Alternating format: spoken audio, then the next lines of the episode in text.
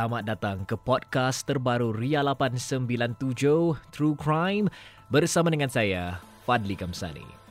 Seperti biasa dalam setiap episod podcast ini, saya akan kongsi bersama dengan anda kisah-kisah jenayah yang ngeri yang pernah terjadi bukan hanya di Singapura tetapi juga seluruh dunia.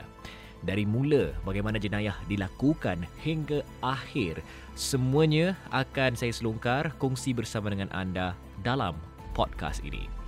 Tapi sebelum itu, jangan lupa untuk like, share dan juga follow podcast True Crime ini dan secara tak langsung, apa kata sekarang ini kita terus ke sebuah kisah yang pernah menggegarkan satu Malaysia satu ketika dahulu, iaitu kisah Case pembunuhan Datuk Sosilawati. Allahyarhamah Datuk Sosilawati merupakan seorang jutawan kosmetik Malaysia berketurunan Indonesia. Beliau telah dibunuh dengan kejam bersama-sama tiga rakan yang lain di Morib, Selangor. Anak perempuannya, Ernie Dekritawati, merupakan antara orang yang terakhir yang dihubunginya. Datuk Susilawati adalah jutawan menerusi syarikat Novel Beauty Center Sendirian Berhad yang telah pun ditubuhkan pada tahun 1990.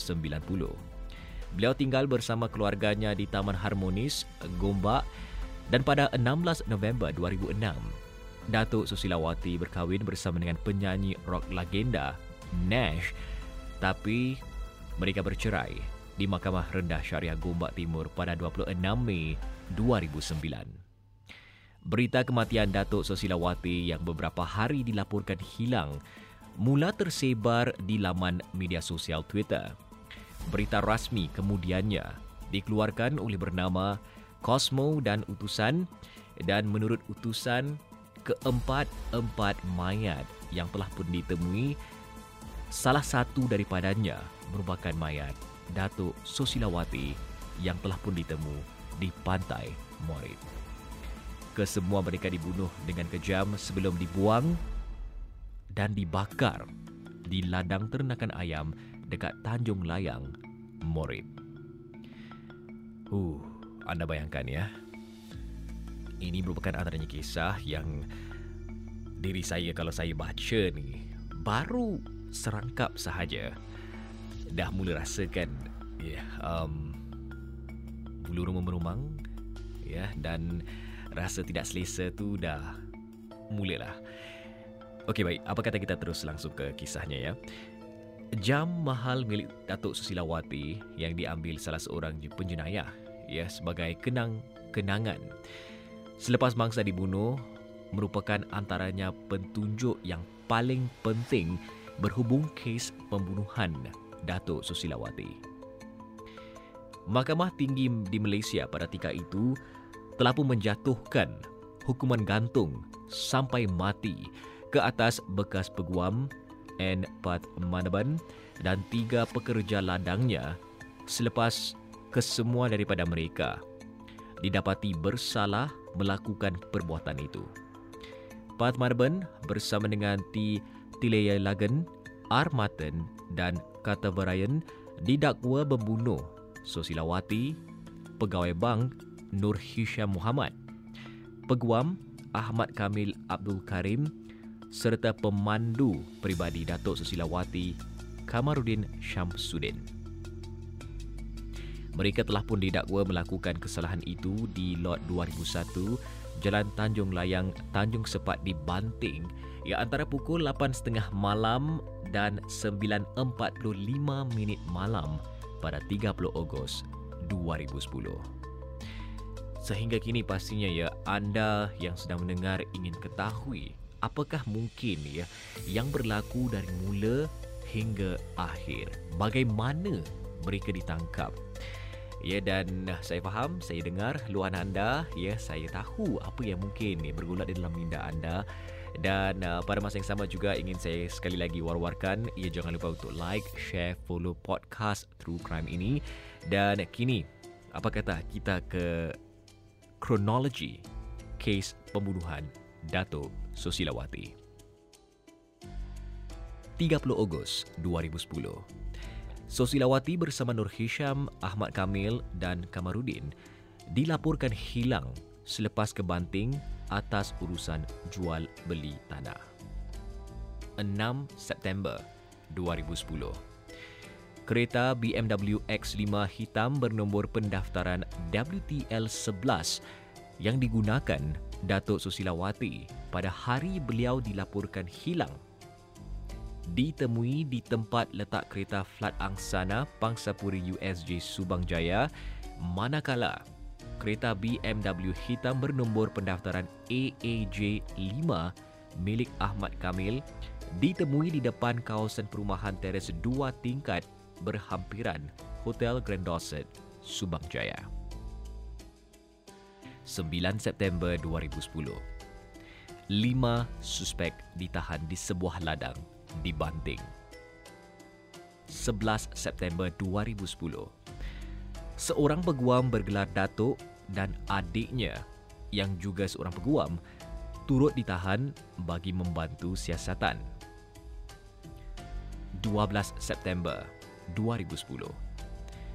Pengarah Jabatan Siasatan Jenayah Bukit Aman, Datuk Seri Muhammad Bakri Zinin, mengesahkan keempat-empat individu berkenaan dibunuh dengan kejam sebelum semua daripada mereka dibakar di sebuah ladang manakala abu mayat mereka selepas itu dicampak ke dalam sungai berhampiran. Hoi. Apa agaknya yang membuat mereka keempat-empat daripada mereka tu tergamak untuk lakukan perkara-perkara sebegini. Um, hmm. 13 Oktober 2010. Bath Manaban bersama dengan Tilia Lagan, Martin dan Kata Brian dihadapkan ke Mahkamah Magistrate Teluk Datuk Banting atas tuduhan membunuh Datuk Sosilawati Nur Hisham, Ahmad Kamil dan Kamarudin.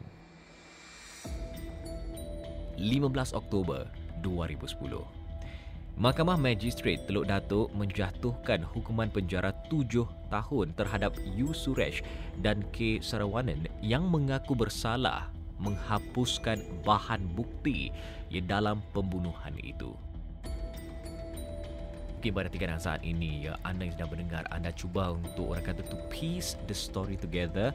Ya tetapi harap maklum ya bahawasanya Yu Suresh dan juga K Sarawanan ya awal tadi ya ada dua orang lagi yang turut terlibat yang telah pun membantu ya keempat-empat daripada mereka ni yang telah pun membunuh ya Datuk Susilawati bersama dengan tiga rakannya.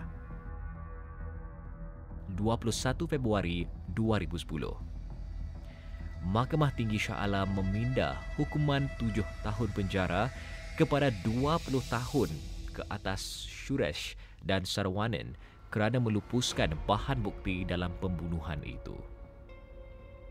Pada 4 Julai 2010, barulah perbicaraan kes bunuh bermula di Mahkamah Tinggi Shah Alam.